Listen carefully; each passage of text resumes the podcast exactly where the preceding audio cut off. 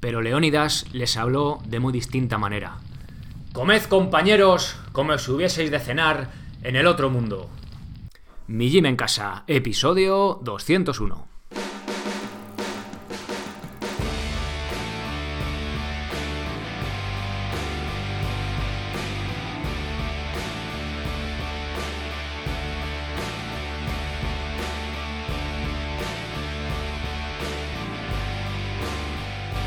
Muy buenas, bienvenido a un nuevo episodio del podcast de Mi Gym en Casa, la radio donde hablamos de entrenamiento, estilo de vida, alimentación y hasta de estoicismo desde un punto de vista diferente e independiente. Soy Sergio Catalán de mijimencasa.com, la web donde encontrarás las herramientas necesarias en forma de programas de calistenia y cardio y diferentes cursos para entrenar de forma independiente en cualquier parte y sin apenas material, sea cual sea tu nivel. Por ser oyente del podcast, recibirás un descuento de 5 euros si introduces el código podcast en mayúsculas al hacer tu compra. Aunque quizá te resulte más interesante hacerte socio, para no solo tener acceso al directo mensual, sino también disfrutar de un 30% de descuento en todos los cursos y programas. ¡Comenzamos!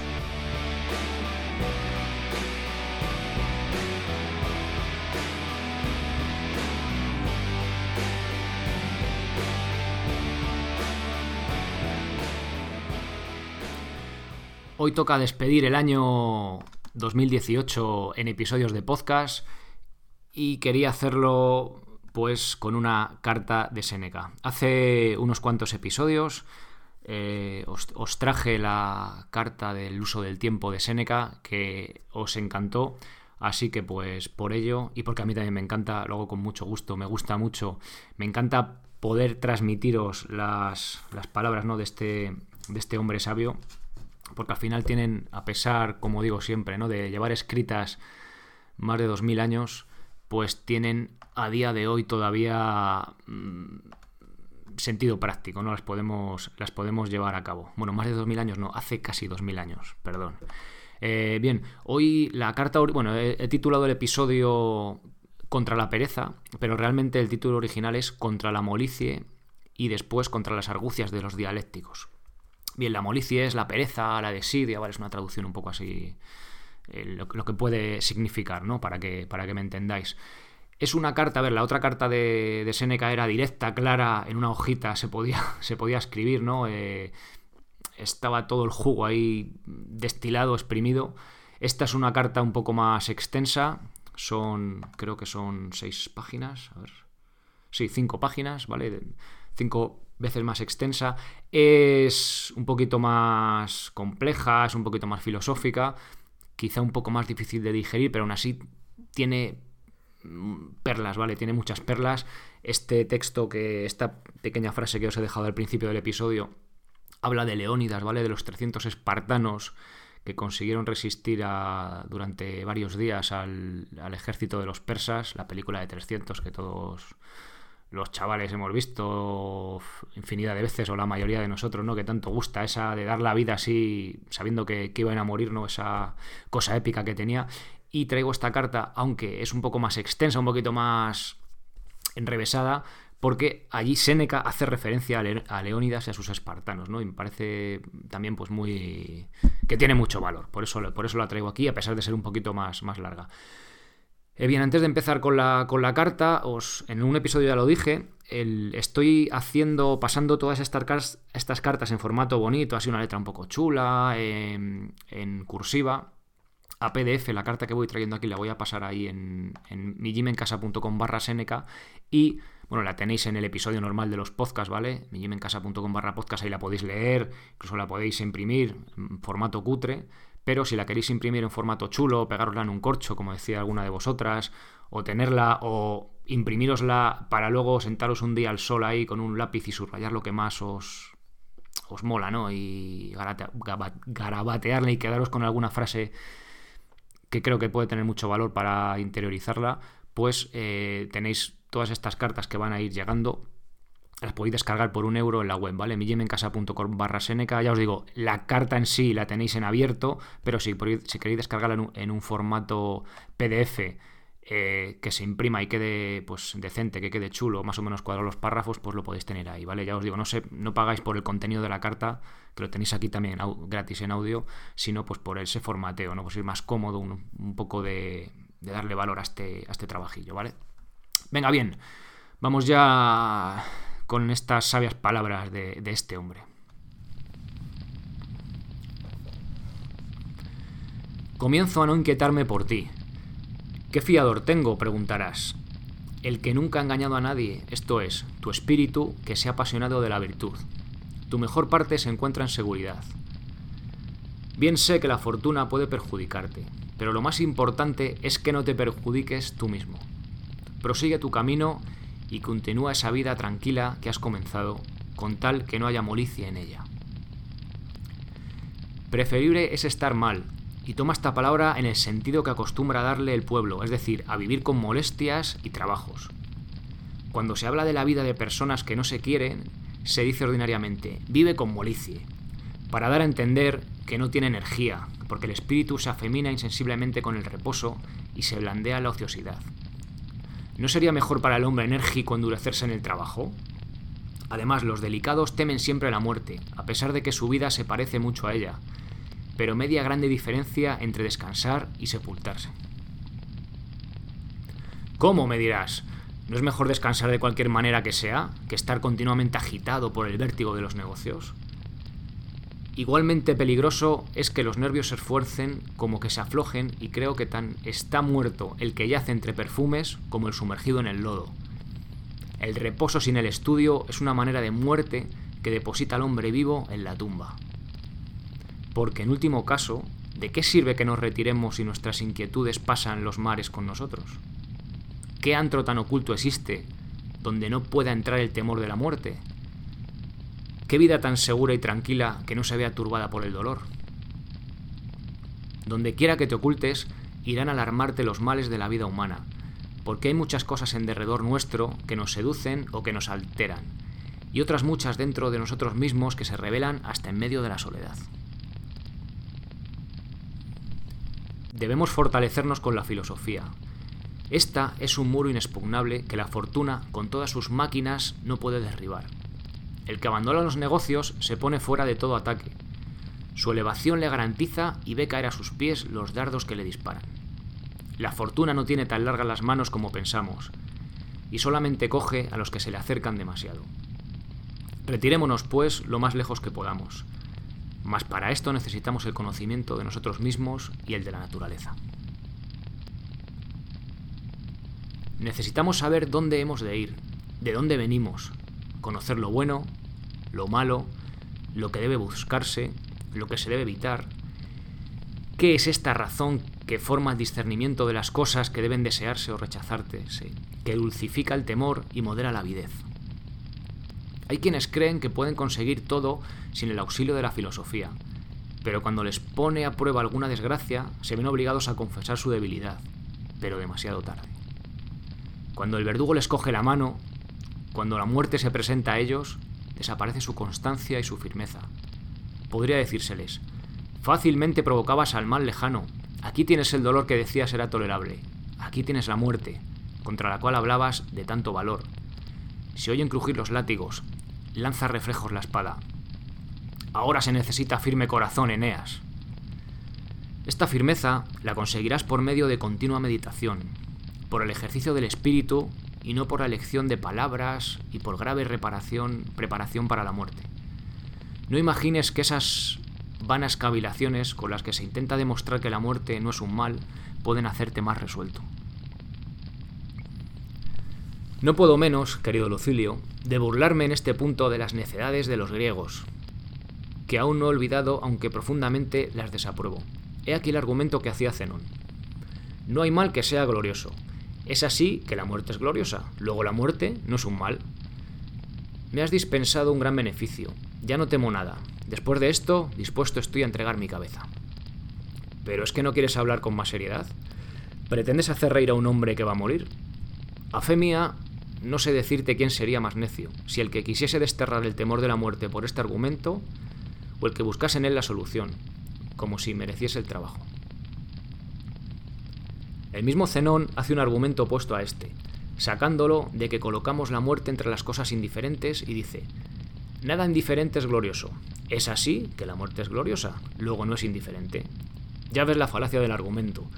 La muerte en sí misma no es gloriosa, pero es glorioso morir con valor. Y cuando dice que no hay cosa indiferente que sea gloriosa, lo concedo. Pero digo al mismo tiempo que nada hay glorioso, que no se descanse sobre cosas indiferentes. Y he aquí cómo. Llamo cosas indiferentes a las que no son buenas ni malas, como la enfermedad, el dolor, la pobreza, el destierro, la muerte. Nada de esto es glorioso por sí mismo, pero nada hay que lo sea sin esto. No se alaba la pobreza, sino al que no se doblega en ella, al que no se deja abatir. No se alaba la pobreza, sino al que en ella no se aflige. No se alaba el dolor, sino aquel a quien el dolor nada puede arrancar. No se alaba la muerte, sino aquel que muere sin turbarse. Ni honestas ni gloriosas son estas cosas por sí mismas, pero la virtud las hace tales cuando las toma por objeto de su ejercicio. Se encuentran en terreno neutral, y depende de la virtud o del vicio llevarlas a un lado o a otro. La muerte que fue gloriosa en Catón fue repugnante y vergonzosa en Bruto. Habló de aquel Bruto que, con objeto de prorrogar su muerte, se retiró para descargar el vientre.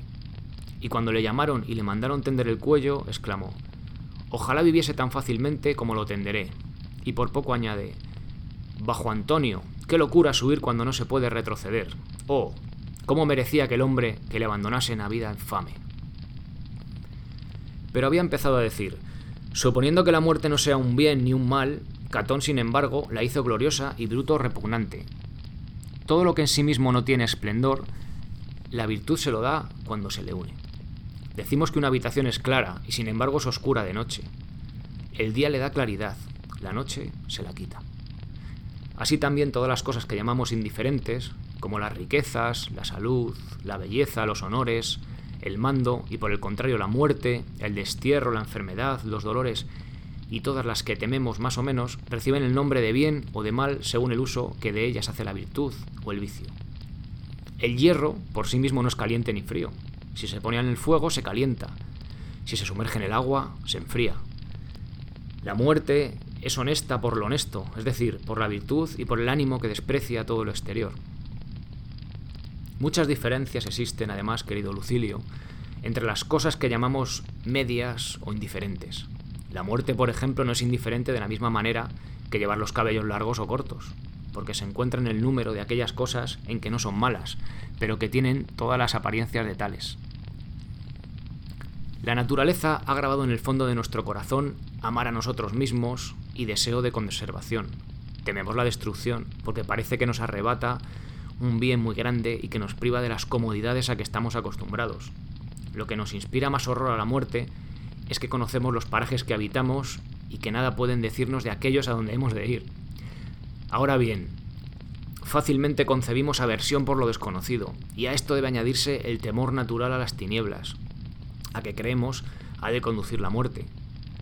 De manera que aunque la muerte sea indiferente por sí misma, no pertenece al número de aquellas cosas que fácilmente pueden despreciarse. Necesario es acostumbrar el espíritu por medio de continuo ejercicio a contemplar su presencia y su aproximación. Se debería despreciar mucho más la muerte de lo que se desprecia, pero se nos ha hecho creer demasiado en ella. Todos los ingenios se han empeñado en, en afearla, han hecho de ella retratos espantosos, nos han dejado descripciones terribles de esas prisiones infernales y de aquellas tenebrosas regiones en las que el feroz portero del orco. Tendido entre huesos en antros oscuros, con eternos ladridos, aterra las sombras. Pero cuando te persuadas de que todo esto es fábula y que los muertos nada tienen que temer, surgirá otro miedo, porque tememos igualmente permanecer en parajes subterráneos que no existir. ¿No es acción gloriosa y que reclama toda la energía del espíritu humano morir sin temor ni pesar en medio de tantas falsas creencias a las que desde muy antiguo estamos acostumbrados? Jamás se hará esto si se cree que la muerte es un mal. Podrá hacerse si se cree que la muerte es indiferente. Nuestra naturaleza no se inclina fácilmente a lo que le parece rudo y desagradable, sino que se acerca con lentitud y contrariada. Ahora bien, la acción obligada no es gloriosa, puesto que la virtud no hace nada por fuerza. Añade que para hacer algo glorioso se necesita concentrar en ello toda la atención y voluntad del espíritu, sin encontrar la menor repugnancia. Cuando se acuda al mal es para evitar un mal mayor, o para obtener un bien que merece se le pague soportando el mal. En esta ocasión nos encontramos luchando entre dos impulsos opuestos. El uno nos lleva a realizar lo que hemos decidido, el otro nos retira representándonos las dificultades y peligros que existen. De modo que quedamos en suspenso. Donde existe esto, no hay que buscar la gloria, porque la virtud comienza y acaba de una sola vez lo que se propone. La dificultad no la detiene jamás, y atrevidamente puede decírsela. No cedas a los males, continúa sin temor. Tu fortuna te ayuda. No iremos contra los males si creemos que verdaderamente lo son. Necesario es rechazar esta idea, que es capaz de contener nuestro ímpetu y retenernos cuando es necesario caminar deprisa. Los nuestros quieren que el argumento de Zenón sea verdadero y falso el que se le opone. Por mi parte, no reduzco esta materia a las leyes de la dialéctica ni a esos artificios tan desacreditados. Todo lo contrario. Opino que debían destruirse toda esa clase de argumentos que hacen conceder lo contrario de lo que se cree por medio de preguntas que demuestran puede ser sorprendido el interrogado. Necesario es proceder con más sinceridad para encontrar la verdad y con más energía para rechazar el temor. Si yo intentara desenredar y esclarecer todo lo que confundieron, sería para convencer, no para engañar. ¿Cómo exhorta un general a los soldados que van a combatir y sacrificar sus vidas por la salvación de sus esposas e hijos? Te representaré el ejemplo de los Fabios, que llevaron a su casa todas las guerras de la República. Te mostraré a aquellos lacedemonios destinados a defender el paso de las Termópilas, sin esperanza de vencer ni de escapar, tan segura era allí su muerte. ¿Qué les hubiese dicho para exhortarles a recibir en sus brazos las ruinas de su nación y abandonar antes la vida que su puesto? ¿Les hubieses dicho que una cosa mala no es gloriosa, que la muerte es gloriosa, luego no es cosa mala? Bella arenga. Después de esto, ¿hay alguien que tema arrojarse entre los enemigos y que no quiera morir combatiendo? Pero Leónidas les habló de muy distinta manera. Comed, dijo, compañeros, como si hubieseis de cenar en el otro mundo. No por esto comieron más inquietos, no se les cayeron los manjares de las manos, no se les quedaron entre los dientes, alegremente acudieron a aquella comida y a aquella cena. ¿Qué dirás de aquel capitán romano que enviando a algunos soldados a través del ejército para apoderarse de un puesto importante les habló de esta manera? Necesario es ir allá, compañeros, pero no es tan necesario volver. Ya ves cuán sencilla e imperiosa es la virtud. ¿Serán tus sutilezas las que hayan hecho más valeroso al hombre? Todo lo contrario. Esas sutilezas ablandan el corazón, lo encogen y lo rebajan a bagatelas espinosas cuando es necesario levantarlo y llevarlo a cosas grandes. No es a 300 soldados, sino a todo el mundo a quien hay que quitar el temor de la muerte. ¿Cómo harás ver que morir no es un mal? ¿Cómo destruirás una opinión secular y en la que nos imbuimos desde la infancia? ¿Qué auxilio encontrarás? ¿Por qué razonamiento podrás enardecerles para que se lancen a los peligros? ¿Con qué elocuencia destruirás ese temor tan universal? ¿Por qué fuerza de espíritu podrás convencer al género humano penetrado de lo contrario de lo que dices? ¿Me diriges palabras caprichosas y quieres cogerme por la consecuencia de preguntillas? Se necesitan armas muy fuertes para vencer grandes monstruos. En vano se atacó con flechas y piedras a la terrible serpiente que asolaba el África y a la que temían las legiones romanas más que al mismo enemigo. La serpiente era invulnerable, y porque la dureza de su piel, que respondía a la magnitud de su cuerpo, rechazaba el hierro, y cuanto se le arrojaba, fue necesario aplastarla con piedras de molino. ¿Y arrojarás pajillas contra la muerte? ¿Esperarás al león con una alezna? Agudo es sin duda lo que dices, pero nada es tan agudo como una arista. La misma sutileza de muchas cosas las hace inútiles e ineficaces. Adiós.